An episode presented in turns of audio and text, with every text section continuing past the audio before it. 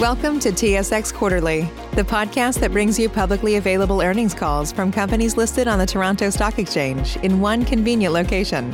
Gone are the days of looking through confusing websites. You'll find the important information right here. Enjoy the call.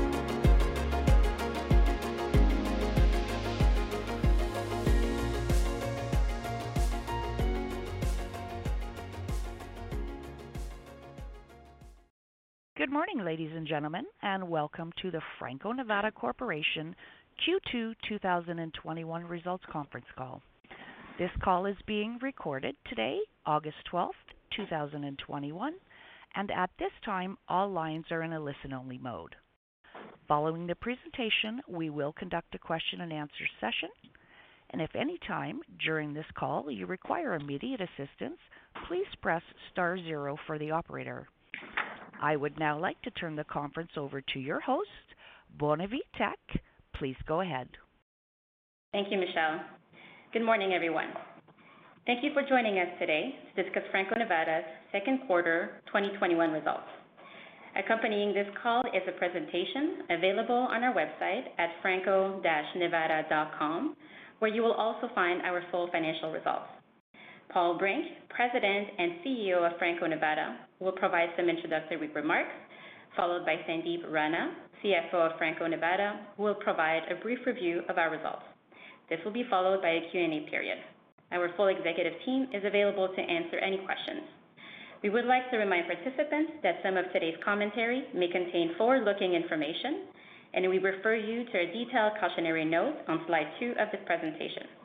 I will now turn the call over to Paul Brink, President and CEO of Franco-Nevada. Thanks, Bonavie. Good morning, and thanks for joining our call. We're delighted to announce a record second quarter that builds on the momentum from our first quarter. Records for the quarter include GEO sold, revenues, adjusted EBITDA, and adjusted net income. We also continue to operate at near-record margins. In Q2, we received our first payment under the newly acquired Vale Iron Ore Ventures. The ongoing ramp-up at Cobre Panama and higher deliveries from our Guadalupe stream were the other main drivers for the increase in GEOs sold.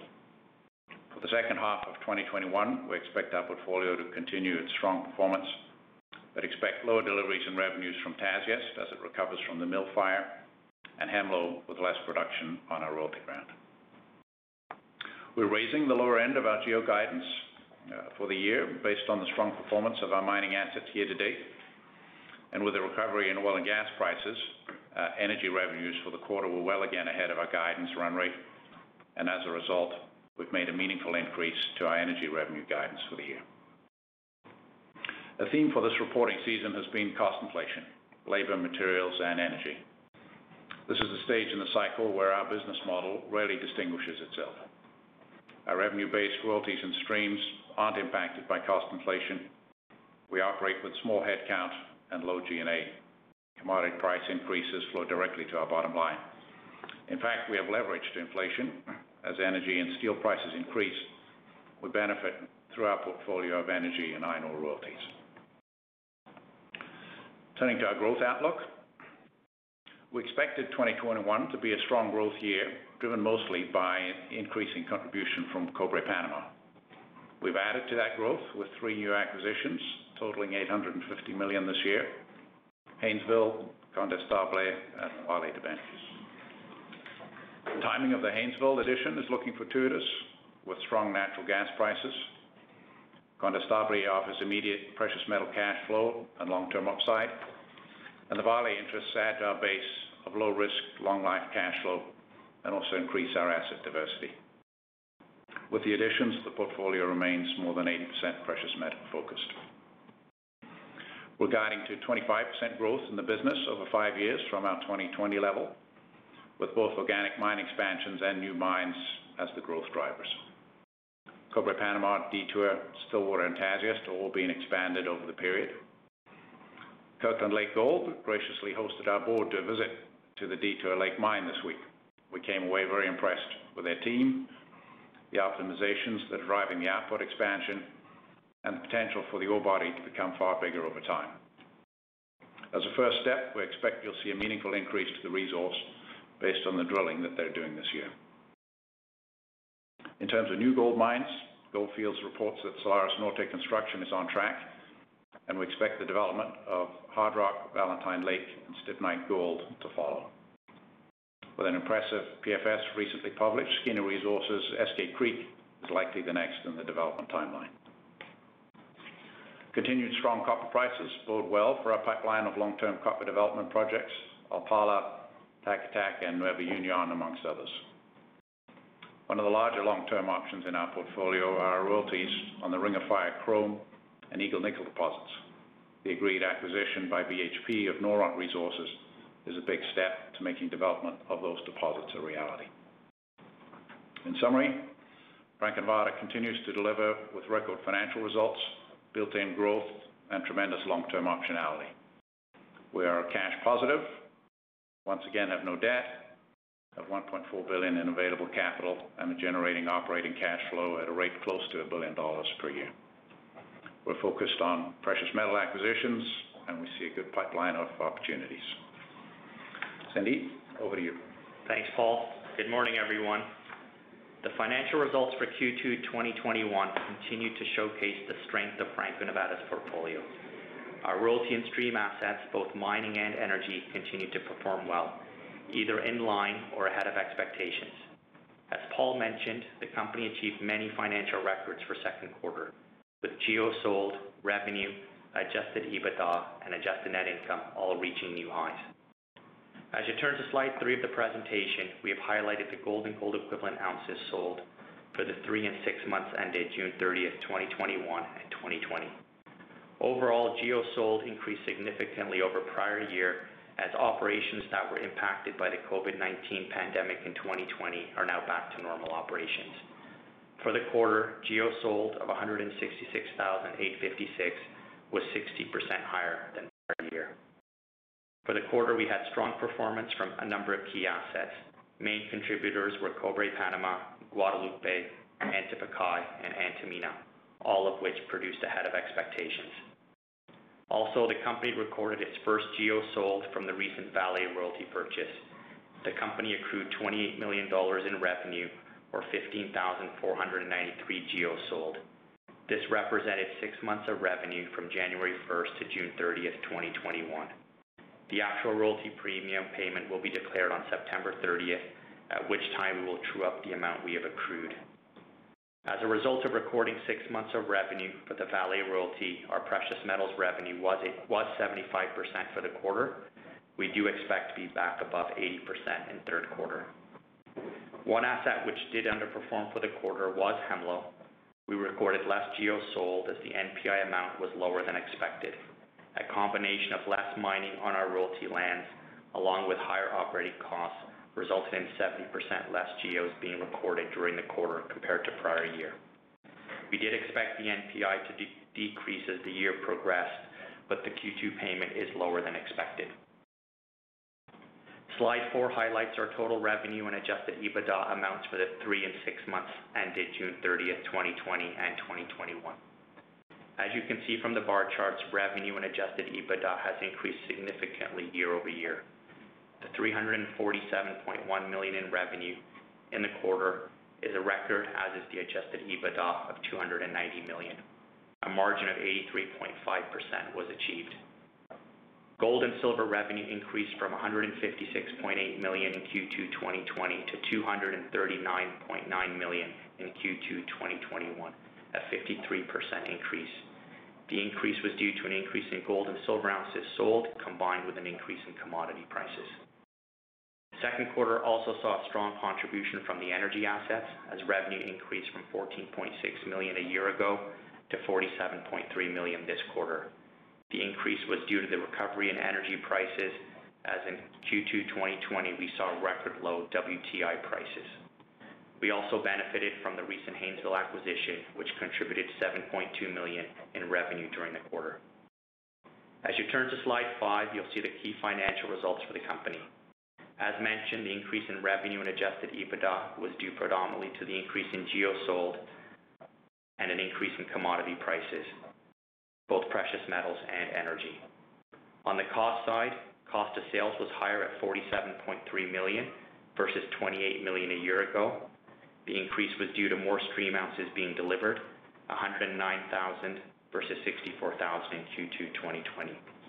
Depreciation was also higher quarter over quarter due to the increase in GEO sold, a large portion being from higher depletion stream assets. As well, the company recorded the first depletion associated with the Valley royalty. Adjusted net income and adjusted net income per share increased significantly in second quarter 2021. Adjusted net income was $182.6 million or 96 cents per share, increases of approximately 100% for both over prior year. Franco-Nevada is both a royalty and a streaming company. Slide 6 breaks down the mix between streams and royalty revenue for second quarter 2021. The streams that Franco-Nevada has added have been very successful for the company, adding significant top-line growth.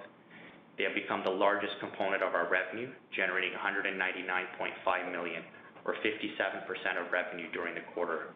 However, it is royalties, whether mining or energy, which generate higher margin and thus cash flow from operations. As you can see, the costs related to royalties are minimal, with a combined cost of $3.1 million related to the $147.6 million in revenue generated by royalties. We believe our diversified business model of both stream and royalty assets will allow us to continue to achieve peer-leading EBITDA margins.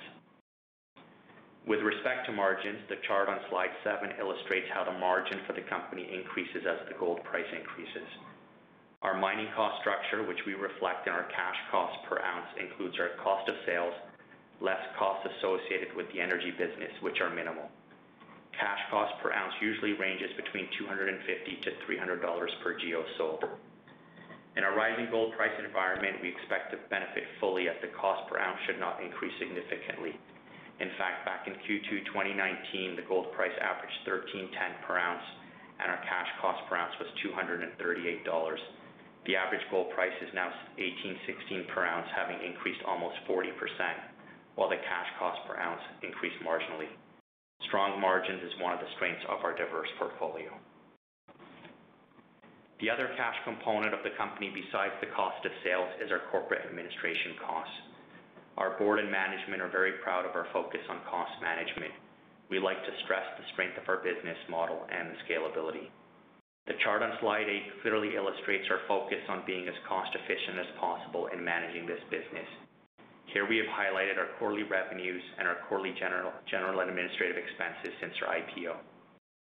Since 2008, our revenues have grown from approximately $25 million to almost $350 million this quarter. This while our G&A has remained fairly stable over this time period. Q2 2021 corporate administration, including stock compensation expense, was 3% of revenue. Management believes we can continue to add to our portfolio and grow our business without adding significant overhead to the company. Slide 9 highlights the diversification of the portfolio, which we consider one of the strengths and differentiators of Franco-Nevada. As shown, 86% of our Q2 2021 revenue was generated by mining assets.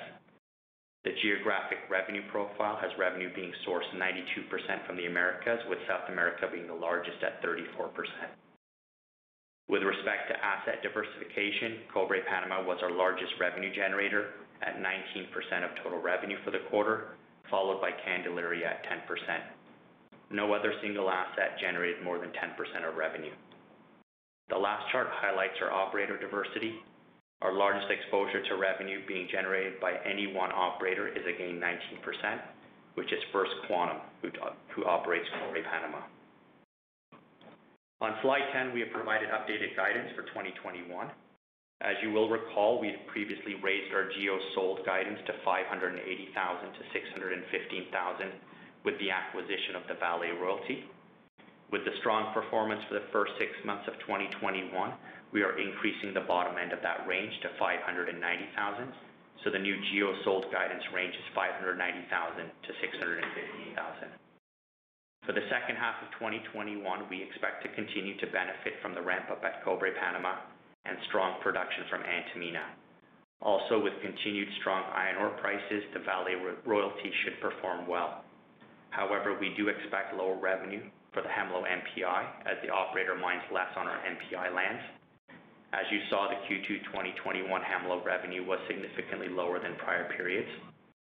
For Musselwhite, one of our other NPIs, we do not expect to record any revenue until 2022, as the calculation is still in a deficit position. And we do not forecast any revenue from Tasiast in the second half as it recovers from the mill fire that occurred during Q2.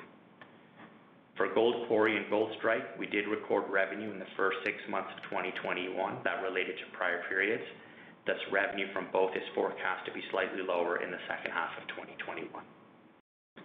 For the energy business, we're pleased to raise our revenue guidance significantly to 155 to 170 million from the previous 115 to 135 million. This increase in guidance is due to strong rebound in energy prices we've seen this year. We've assumed $60 a barrel WTI and $2.75 MCF natural gas for the remainder of 2021. As of today, as seen on slide 11, with respect to available capital on hand, the company has liquidity of $1.4 billion. We did fund the Valley royalty acquisition of $538 million with a combination of cash on hand and $150 million draw on our credit facility during second quarter. That drawdown has been fully repaid, and the company is again debt-free. With that, I will turn it over to Michelle. Happy to take any questions. Thank you. Ladies and gentlemen, we will now begin the question and answer session. If you would like to ask a question, please press the star followed by the 1 on your touchtone phone. If you wish to withdraw your question, please press the star followed by the 2. If you are using a speakerphone, please lift the handset before pressing any keys. One moment, please, for your first question. Your first question comes from Greg Barnes, TD Securities. Please go ahead. Thank you. It's Greg Barnes. Sandy, just on the Vale accrual of $24 million, I think it was, or $28 million, that's a bit lower than I was expecting. We were closer to $40 million. Are there some lags or pricing adjustments that go into this? And how should we model it going forward? Hi, Greg. It's Ian here. I guess a couple things. First to keep in mind is the payments are originating from the northern system, which has a fair bit of seasonality in the first half. Historically, it's been somewhere around 45% of sales occur in the first half versus 55% in the second half, just looking at historical numbers. This year, that's probably exacerbated a little bit by the fire at the northern system port. So we've made a conservative estimate there in terms of what actually got sold in the first half. So that's probably the most salient point there. And then secondarily, there are some deductions for transportation. And so with the rising oil price, we've made a provision for that as well. And then finally, yes, given the volatility and run up in prices, Vale uses a number of different pricing conventions. We made a provision for that as well to account for the likely lag. We'll get the actual determination at the end of September, and from there should be able to make any true-up that is necessary to the $28 million. Hopefully that's helpful. If you have any specific questions, we can follow up directly on those. Okay. No, that is helpful. And in terms of the pricing, you said there was some lags. How does that work? It's just the contracting for the sales of iron ore. I think they're contracted not just spot, but both with provisional pricing and historical or earlier pricing determining sales. So prior periods pricing will apply to some of the sales that occurred in the first half, which will bring down the realized price. Is there any rule of thumb we can use on that, Ian? Vale does provide some disclosure as to the various pricing systems that it's using. I don't have an exact number for you, but we can follow up on that. Okay.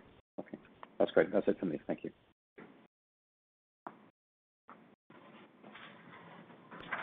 Your next question comes from Josh Wolfson of RBC. Please go ahead. Thank you. Just another question on the guidance. For the energy division, just wanted to confirm it does not include any potential top-up payments. Is that correct? Thanks, Josh. It's Jason here. What exactly are you referring to when you mentioned top-up payments? Maybe you could just clarify the question. You know, the catch-up payments you historically have reported that I think historically have not been included in your guidance. I'm not sure what the terminology is you guys historically have used. Sorry about that. Yeah, I think probably what you're referring to is sort of prior period adjustments, which sometimes impact our financials. For the forecast that we've provided, what we've done is we've taken the actual revenue on our financial statements for the first half of the year, which does include some prior period adjustments. But the back half of the year, that forecast is based just on the production that we expect to receive for the next 6 months and the commodity prices that we've provided. So there aren't any sort of one-time catch-up payments in the rest of the forecast. Okay. Is it fair to say that the prior period adjustments tend to increase, in a rising price environment? Somewhat, yes. If we've accrued, a lower revenue than we actually received due to higher commodity prices, you can see some prior period adjustments. Oftentimes, though, those prior period adjustments are related to new wells that come online that we haven't budgeted for. We have very little visibility into, future wells that are drilled on our lands because there are many operators drilling those wells. So when they come on unexpectedly, what happens is we get an adjustment that we have to make retroactively. So those are hard to know when they're going to come through, but that is the major driver behind those prior period adjustments. Although you're right, in a rising commodity price environment, if we've accrued a lower revenue, you can see an adjustment or a true up. Okay, thank you. And on the gold side of the business for guidance on Hemlo, I guess the prior guidance earlier this year was that we were expected to see this transition. I think more so in the second half of the year. Ignoring, I guess, the impact of the margin component for the NPI, should we assume that the portion of the mine that I guess Barrick is on now is going to reflect what the second quarter type of volumes would be attributable to Franco would be going forward? Yeah, Josh, and that's our best estimate. We're looking at second quarter. It was lower than we expected and sooner with the lower amount. So going forward, I think it's safe to say that's what we're expecting. As we know with the MPI, it can change quarter by quarter depending on how costs go and where they mine. But they publicly stated that they're trying to find other areas to mine at Hemlo. So I think to be conservative, that's what I would estimate. Okay, thanks. And then maybe final question, if the team or members are able to comment on this. Going back to the Detour Lake visit, I'm curious to know any thoughts on what the potential opportunity would be to volumes to Franco with with the new mine plan there upcoming and new resource. If there's anything that can be kind of commented on. Josh, I think I just reiterate some of the stuff that Kirkland Lake has been saying. As you know, they had put out their new mine plan. There are a couple of things there. The next step is with the drilling this year, they expect to put out a new resource on the back of that. But are also doing work once they know what that new resource looks like on how they can improve on that expanded mine plan. And a few years out, there is a dip in the production. One of the main aims is how do they fill in that dip in the production, and it sounds like they have some good ideas of how they can do that. Great. Those are all my questions. Thank you very much. Every year, one thing is always predictable. Postage costs go up. Stamps.com gives you crazy discounts for up to 89% off USPS and UPS services, so your business will barely notice the change. Stamps.com has been indispensable for over 1 million businesses just like yours. It's like your own personal post office. No lines, no traffic, no waiting. Sign up with promo code PROGRAM for a 4-week trial, plus free postage and a free digital scale. No long-term commitments or contracts. That's Stamps.com, code PROGRAM. Your next question comes from Brian MacArthur of Raymond James. Please go ahead.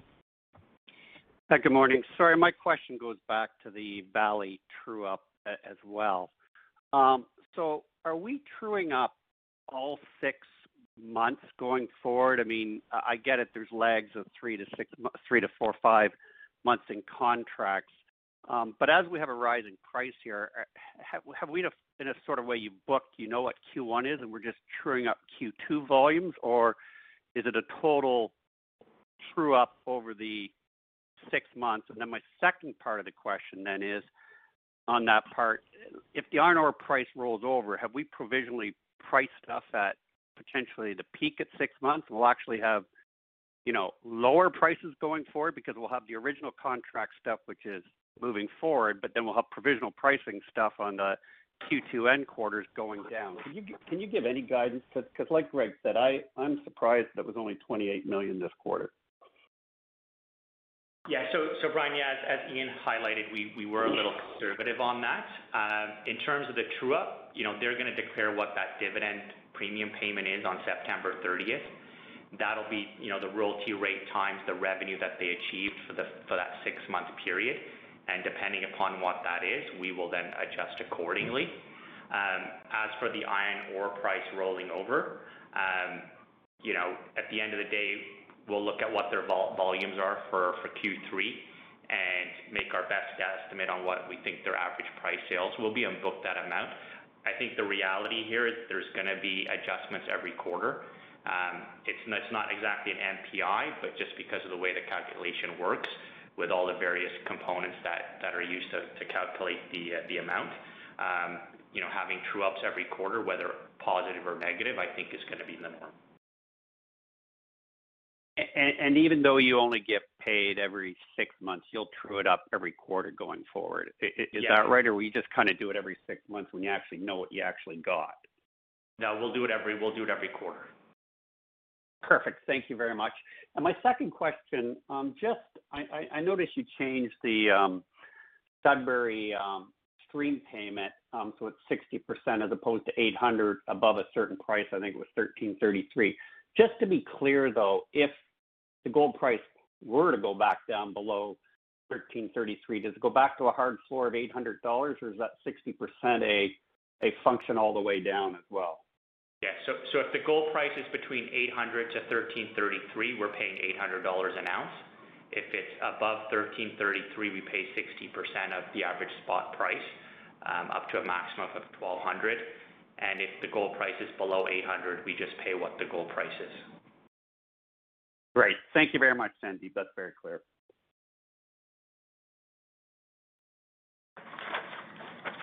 Your next question comes from Cosmo Chu, CIBC. Please go ahead. Good morning, Paul, Sandeep, and team, and thanks for taking my questions here. Maybe my first question's back to the energy guidance for revenue.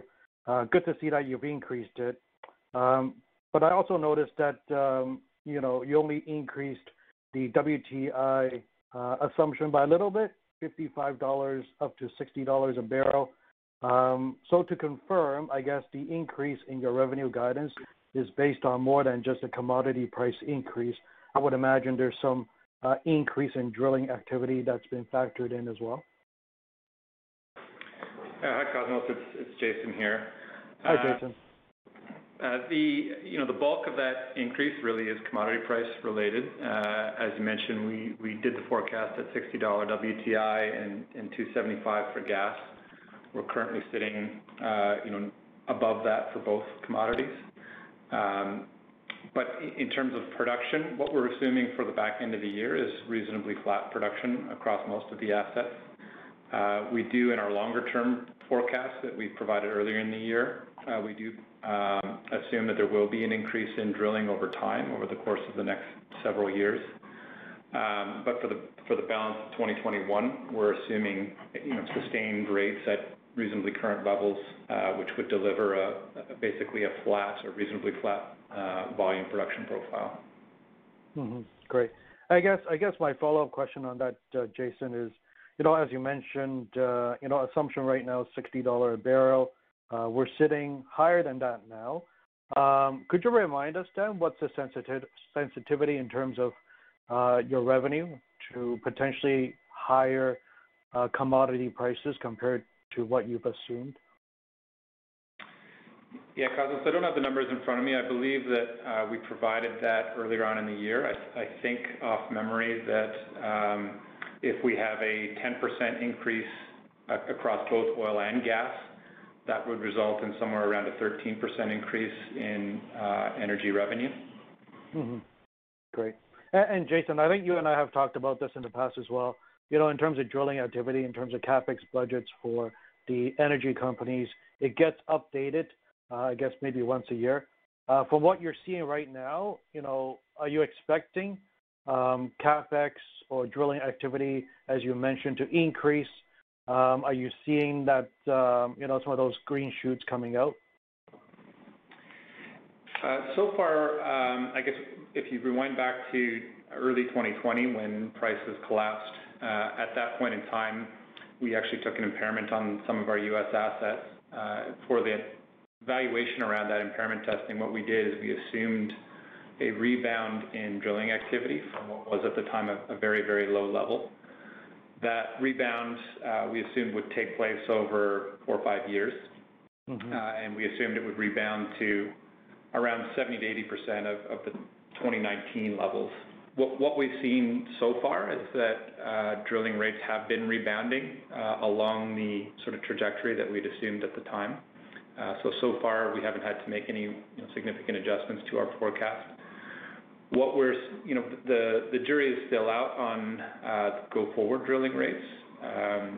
U.S. oil companies and shale companies in particular have been very disciplined in their capital budgets, and they are signaling to shareholders that the focus is going to be on, you know, dividends and returns to shareholders.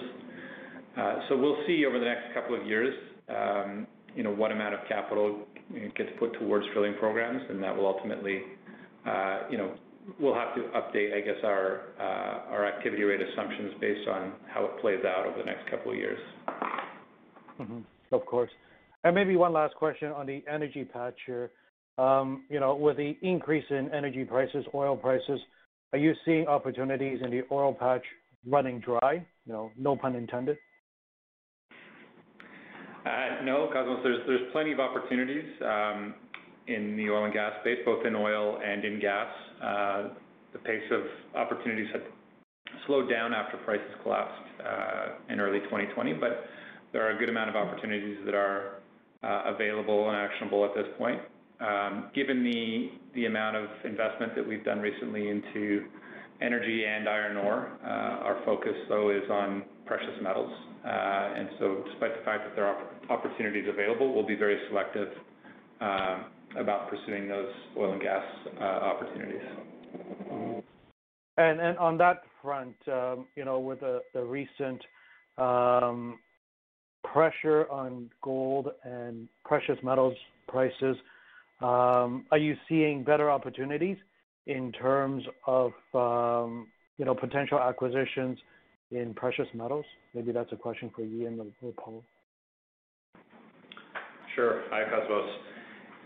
On the gold side, I would say yes, we're seeing a pretty healthy pipeline of primary gold projects kind of moving towards the development phase. And so in that kind of medium-sized deal bracket, there are more opportunities of that type, I would say, overall versus past quarters.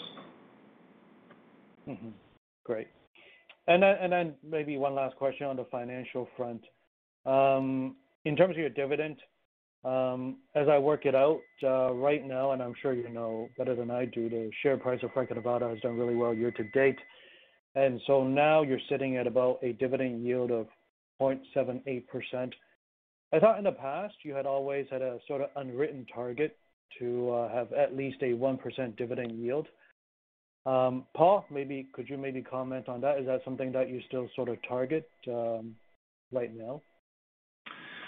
The Cosmos, thanks for the question. The most fundamental things, as we've always said when our board looks at dividends, is number one, they want to make sure that, Franco, that they never have to reduce the dividend. So that payout is always going to be conservative. Second is they're tremendously proud of the record they have of increasing the dividend every year and so making it sustainable. So any discussion, those are the two main points. We do look at that yield as well. It factors into that decision. You know, typically it's been at the start of each year that the board will consider the dividend level for the year, and those are all the factors that will go into it when they think about the dividends at the start of next year. But in the current environment, with the strong cash flow that the company is generating, I think there's lots of room to move on the dividend. Of course. And then, Paul, since I have you here, maybe I'll ask you another question. You know, certainly as you brought it up, I'm excited as well. BHP potentially going to the Ring of Fire. I'm not as close to it. You know, I think the royalty ranges from 1% to 3%. And so, could you remind us? I think overall most of it is 2%, but certain parts are 3%. Could you just remind us the percentages and the different areas? And you know, Paul, I always like to ask you this question: is this one royalty that will make the next Franco CEO look good, or is it one that will make you look good? I don't know the answer to that question, Carl. I hope it's going to make both of us look good. All right, that's good. And in terms of the various deposits up there, as you know, there are a number of chrome deposits, between them, we're at 3% on some and a 2% on others. I need to put out the asset handbook to give you the names of which are which, but we do give the detail in there. And then also a 2% royalty on a 1% royalty on the Eagle Nickel deposit, which I think is the first deposit that'll be. Great. Thanks again, Paul, Sandeep, Ian, and Jason. And those are all the questions I have. Thank you. Your next question comes from Mike Chelonin, Bank of America. Please go ahead. Oh, morning, Paul, Sandeep, Ian, and whoever else is in the Franco room. Cosmo stole some of my thunder. I was going to ask about the Ring of Fire, but maybe I'll kind of ask it in a different way. What would maybe the next year or two, Paul? What would be the plans for BHP? If you talk to them, what are they planning to do? And I'll layer this with: I just saw some news. Trudeau's going to call a snap election for September 20th. It's this is from Reuters, and a formal announcement that comes Sunday. Do you think Ring of Fire will be something that will be discussed in the election? And so, thanks. Mike, I don't have a view directly from BHP yet. You know, I suspect in the shorter term, no change from the current plans. As you're probably well aware, the first step is getting the road built up there, and Noront has already been working with the First Nations on the permitting of that road, and the work has been getting the First Nations to be the proponents to do the environmental assessment so that the road can get permitted. That work is in progress. I think once those permits are in place, I think that's the time then that you'll see more political activity around the funding of that road. Mike, I don't know, but my guess is it's probably a bit premature for this election. Okay. I guess Franco needs a bulldozer to help that road along, I guess. And all right, well, thank you and good luck.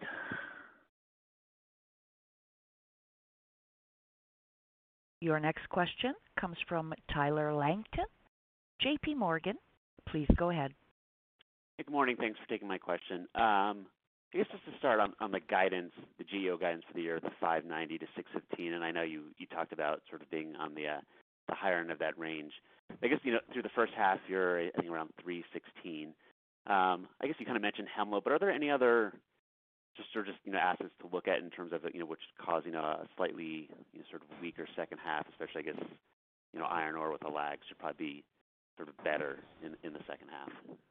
Yeah, so, you know, two in particular. One was Gold Quarry, where we accrued or we booked about 4,500 GEOs in the first quarter that were related to 2020. So we won't have that in the second half of the year. And then Gold Strike, we booked a number of about $7 million in revenue related to prior periods in the first half of the year as well, which we won't have in the second half of the year. So those are two mines that were where we had prior period adjustments that were booked in 2021 relating to 2020. And then Tasiast, we don't expect any GEOs or revenue booked for Tasiast as they recover from the fire in Mauritania there with Kinross. So those are sort of the adjustments that we've reflected in the guidance for the next 6 months. Okay, no, that's helpful. And then just you know, with energy, I think you know, the 2025 guidance for energy was sort of 150 to 170 million. So you're kind of there already this year, kind of with even, and you know, I guess potentially higher this year with, you know, the sort of current commodity prices.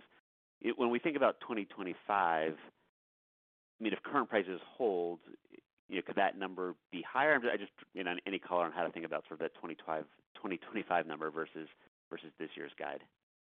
Yeah, and in all likelihood, if you did run higher prices, that range will likely be higher. We put out our 5-year guidance when we do our annual guidance in March, so at that time we'll be putting out 5-year guidance for 2026. Got it. All right, that's it for me. Thanks so much.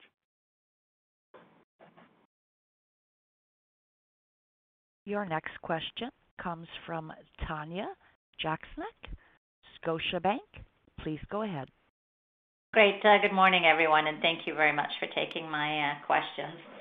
Just wanted to follow up, and thank you, Sandeep, for some of the clarity on the guidance for second half of the year. Can I just get a bit more guidance on Gold Quarry? You mentioned that there was a little bit of a top-up of 4,000 ounces in I think, Q1. Are we expecting any contribution from Gold Quarry in the second half of the year? Yeah, so it'll be about 1,000 ounces, Tanya. Our projection for the full year is just over 5,000 ounces. You know, it's based on a minimum. It's a calculation. In previous years, we were booking 11,250 GEOs per year. It's dropped, and then to half of that this year, and then next year we're expecting 1,350 going forward. That 1,350, that's what we had. I just seem to have, okay, no, that makes sense. Thank you very much for that. And then maybe just coming back to, I know we talked a bit about the M&A and transactions that are out there and project financing on, I think they said, medium-sized deal bracket. Maybe can we just define the medium-sized deal bracket? Is it still within that 200 to 500 million range that we're talking about? Hi, Tanya. It's Ian here. Yeah, I would say 100 to 300 is more what I would define as mid-sized transactions at this stage. That's more the kind of deal size that we're looking at in the pipeline at the moment, although there certainly are opportunities on either side of that. And maybe, Sandeep, just if I could come back to you, and I know we've talked about this, but I just want to come back to if you can share your views on the global minimum tax proposal that's out there, whether and when you're expecting it, and how this would impact you. I'm sure. As you know, it's gaining momentum. I think there's 130 of the 139 OECD countries that have signed on to it. It's a question of when it does get implemented. How it's going to work, I think it's still too early to determine. There's a lot of work that has to be done with treaties and in terms of the calculation. So we're watching it closely. I think the one thing for Franco is that we do have a diversified corporate structure. So that global minimum tax would impact our, international stream business, which is through Barbados. But it's not the majority of our business. We've got royalties within Canada, United States, Australia, where we pay taxes above the amount that they're talking about for the global minimum tax. So it's just something that we will watch and adjust for when the time comes. Thank you. Ladies and gentlemen, as a reminder, if you would like to ask a question, please press star one now.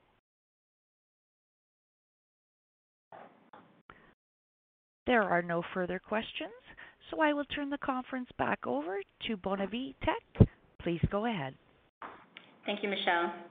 We expect to release our Q3 2021 results after market close on November 3rd with a conference call held the following morning. Thank you for your interest in Franco-Nevada.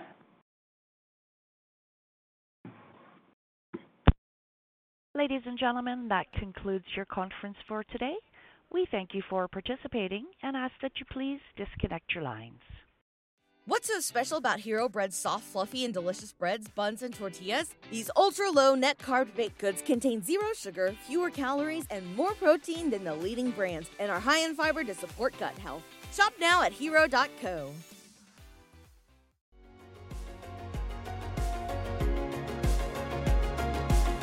Thank you for listening to TSX Quarterly. If you enjoyed the cast, remember to leave a good rating. And remember, for any additional inquiries, please consult the company's investor relations section on their website. See you next time.